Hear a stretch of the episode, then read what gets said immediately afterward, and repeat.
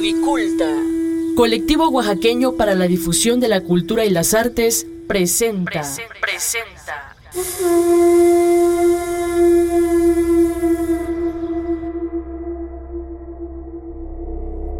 Apaga la luz. Enciende las velas. Abramos el baúl y que salgan las leyendas.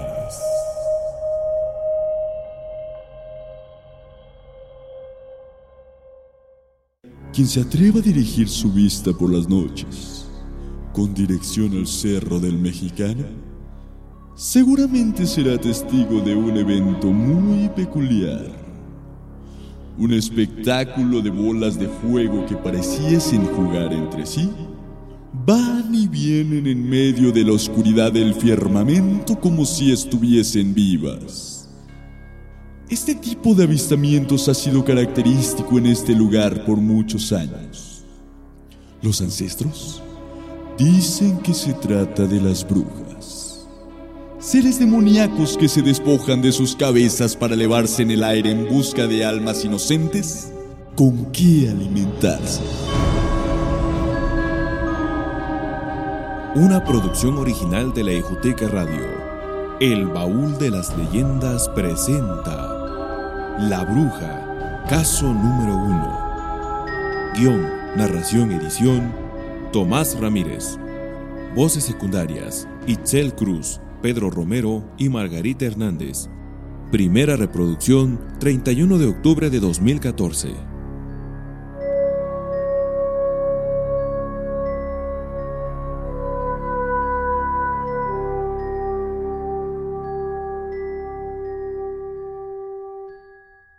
Hace muchos años, en Santiago la Libertad, se extendió rápidamente una noticia.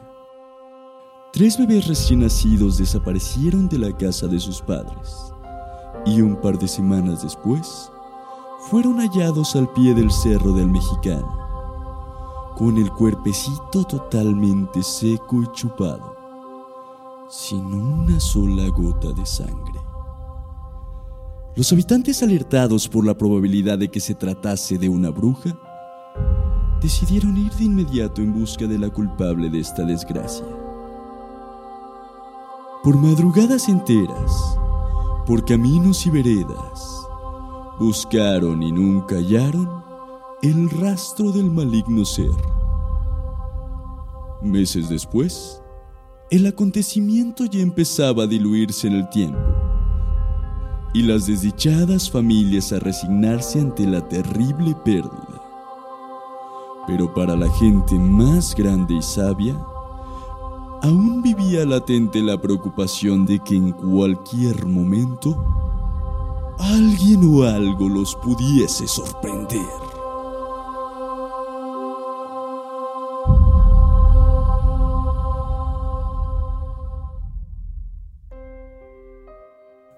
Por aquellos días, Celestina y Nicolás eran una pareja de recién casados, oriundos de la libertad. Como en casi todo comienzo, la situación no era grata. El dinero escaseaba, pero el amor permanecía en abundancia. A los pocos meses de vivir juntos, Celestina daría a luz a su primogénito, de nombre Gaspar en honor al abuelo.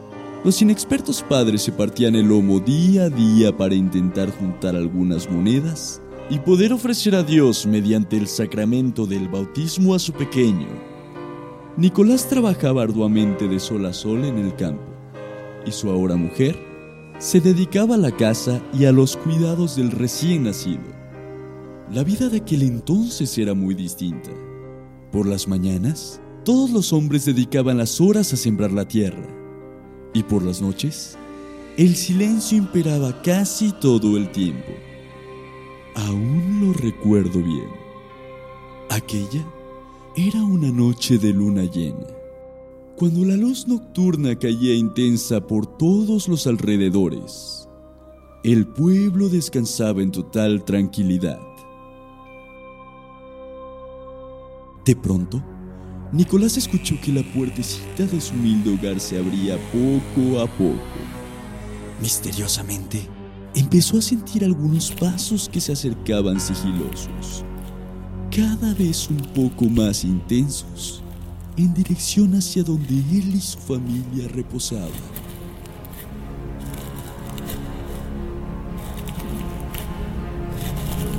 La habitación estaba bastante oscura. Trastabillando, se paró con temor para ver lo que ocurría. De inmediato escuchó que los pasos iban de regreso extraordinariamente rápido, como si aquello que los producía tratase de escapar. Nicolás corrió hacia la puerta, la abrió de golpe y la luz de la luna llena iluminó su rostro para observar a una guajolota que permanecía estática en medio del patio. Algo inquieto, el hombre regresó a su petate, pero a los pocos instantes decidió restarle importancia al incidente. A la mañana siguiente, ni siquiera comentó nada al respecto. Consideró que no debía alarmar a su esposa y como de costumbre, siguió su camino hacia el campo. Otro rutinario día entre la siembra y el arado, se escapó fugazmente al empezar a oscurecer, emprendió el regreso a su casa. Allí lo esperaban Celestina y el pequeño Gaspar. Pidió un poco de café y el cansancio empezó a hacer estragos en su cuerpo. Toda la familia pronto optaría por descansar. Eran las 3 de la mañana cuando la puerta de su hogar volvió a abrirse. Esta vez fue Celestina quien se percató de la extraña situación. Nicolás, Nicolás, despierta. ¿Sentiste? Alguien abrió la puerta de la casa. Escucha esos pasos, Nicolás, escucha.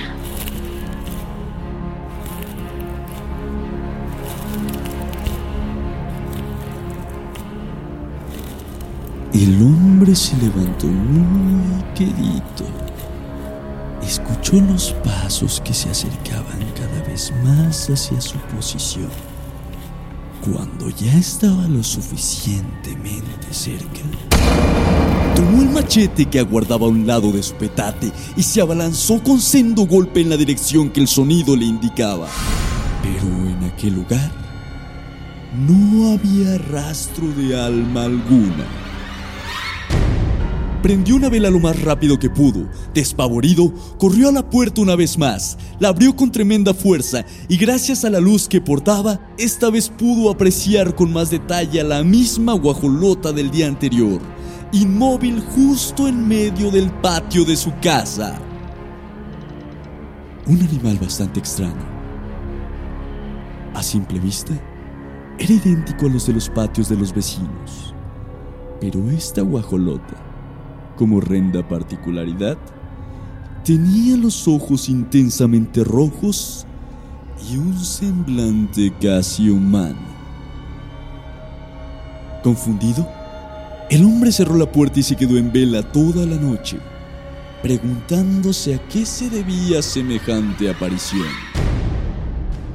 Cuando la mañana lo alcanzó, la zozobra de lo que pudiese sobrevenir para él y su familia lo condujo a buscar una respuesta en la sabiduría de su abuelo. Con inquietud, le compartió con lujo de detalle lo que le había sucedido durante las dos noches anteriores.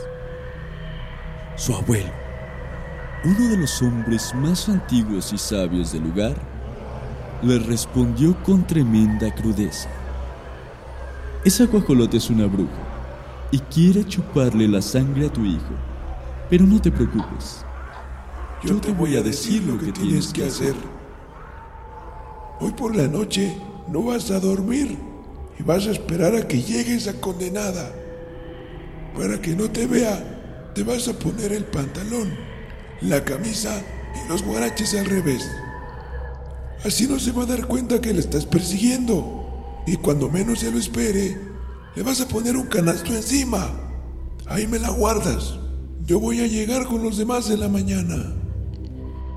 Al pie de la letra, Nicolás siguió las instrucciones. Puso todas sus ropas al revés, acercó su machete y un canasto de buen tamaño. Hizo una oración y esperó. Pasaba la noche en vela. Por momentos, Los párpados lo traicionaban, pero su angustia inmediatamente lo volvía a despertar. En el momento menos esperado, escuchó la puerta abrirse y los quedos pasos entrar poco a poco en el oscuro cuarto. Uno a uno se acercaban cada vez más hasta el lugar donde Nicolás aguardaba en silencio. Las piernas le temblaban, su corazón palpitaba violentamente, sintió unas ganas incontrolables de tomar su machete y embestir airadamente contra aquello que aún era para él desconocido. Por el contrario,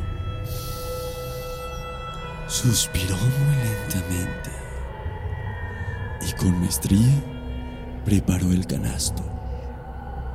Y al sentir una presencia justo delante de él, lo echó por encima del animal. La guajolota había quedado atrapada. De un brinco, se sentó inmediatamente sobre aquello que ahora mantenía presionado. Lo sacó al patio de su casa y le puso unas piedras que ya tenía preparadas para que lo que estuviese dentro, fuese lo que fuese, no tuviera forma de escapar. Un poco intranquilo, regresó a su petate y se echó a dormir. Muy temprano por la mañana, despertó y corrió a observar aquel canasto. Boquiabierto, aquel hombre identificó entre los breves orificios a una repulsiva anciana de cabello blanco y ojos grandes y saltones que aún conservaba las patas de guajolota. Algo dentro de sí le decía que aquella mujer no era un ser humano. Esa misma noche, sin chistar, la quemaron viva.